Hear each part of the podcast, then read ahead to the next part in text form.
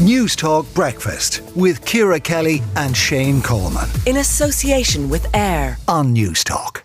Reformed planning laws is the latest measure aimed at speeding up housing delivery. The bill, you would have heard from Micheál Martin on Monday, proposes changes in several areas, but some of them are proving too controversial, not just to the opposition, but also to Green Party members of government. Have a listen to what Eamon Ryan had to say yesterday.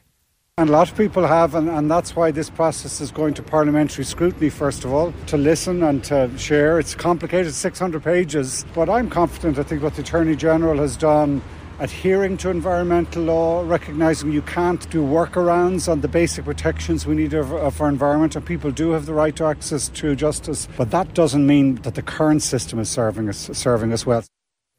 Uh, Green Party Senator Pauline O'Reilly What's the problem? What's your difficulty with what's being proposed? Well, it, it is really important to say that it's uh, it's a huge step forward. So um, I'm absolutely supportive of, of this overhaul of the planning system, um, and and that's the first thing to say.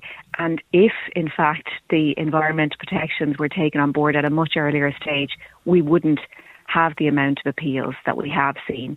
Um, but that said, if there is if you know the, the law isn't being followed and ultimately a decision is made where we can see that the law isn't being followed, then people have a right to take a review of that, and, and that's called a judicial review. Um, and we think that that needs to be maintained. And so there are some. But that right hasn't been taken that away. That be the, T- the Taoiseach, well, the Taoiseach was quite clear on Monday morning on, on this show. He said that will not be taken away.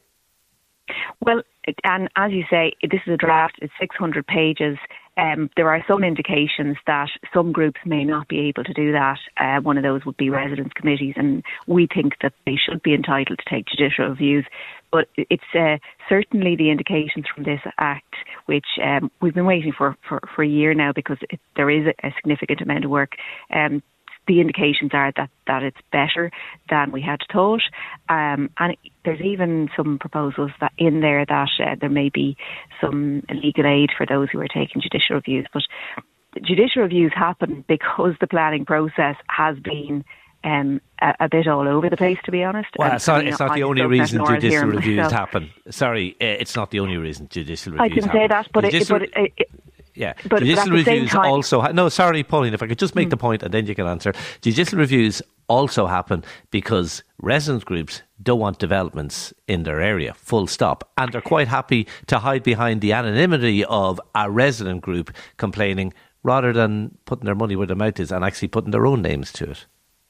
Well, the reason that I think that people have a right is because you know people have a, have a right under the constitution as well. But but I, I think that it's really important to point out that ultimately what this legislation will do is a really positive thing, and that is to get groups involved at a much earlier stage, at a development of their area stage, so that they have a say over how it's zoned. Now, which is great, but way, why are you looking? That, that's great, Pauline. But why are you looking to dilute one of the one of the, the, the aspects of it, which would mean that instead of a resident group uh, making the objection, individuals would make it. Uh, there's nothing. To, there's nothing to stop uh, a group of people coming together and, and making an objection, but they put it in their names. Is is that not a good thing? Is that uh, what's the problem? Well, it's, a, well, it's also environmental groups because it, ultimately, if there's a flaw in the law, it, does, it doesn't matter whose name is there. There's still a flaw, and if there isn't, a, if there isn't a flaw uh, in in the way that the law is being um, is being applied in a particular application, and if there isn't a flaw, regardless of who it is, then uh, the appeal won't be successful.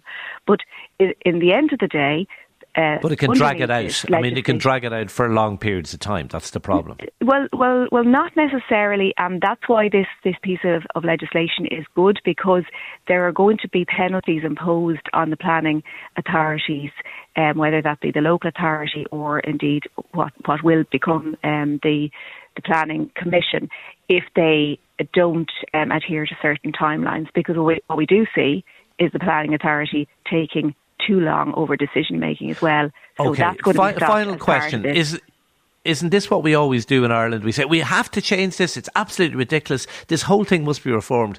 Then we try and do it, and immediately people start picking away at the edges of it the whole thing is going to be reformed, and that's a really positive thing. But you still but have picking to away at the edges people, of it. Well, well, how are we? Because if if if something is an incorrect decision, it's an incorrect decision, and if it's not an incorrect decision, then it won't be found to be incorrect. You still have to have the ability to appeal it and say it was wrong, it it didn't follow its own guidelines, um, and the development plan for this area, uh, you know, said that you can't have that kind of development. Um, but uh, but in the end of the day, um, we are going to see as a result of this faster applications um, better housing in the right places, and, a, and um, a, an approach which is a planned approach to houses, but also to renewables, and it will speed up the process, and that is what okay. we want to see. But you want to see that thing about re- about residence groups. You want to see that changed as a Green Party senator. We we haven't seen the actual legislation. It's 600 pages. Um, what we're saying is we really want to have proper parliamentary scrutiny of it. It is going to the right. housing, um, to the housing committee, okay. and the Green Party chair that committee, and we're looking forward to doing the work on it. Uh, Green Party Senator Pauline O'Reilly, thank you for talking to News Talk Breakfast this morning. Let us know what you think. 53106 at a cost of 30 cents. News Talk Breakfast with Ciara Kelly and Shane Coleman. In association with AIR. Weekday mornings at 7 on News Talk.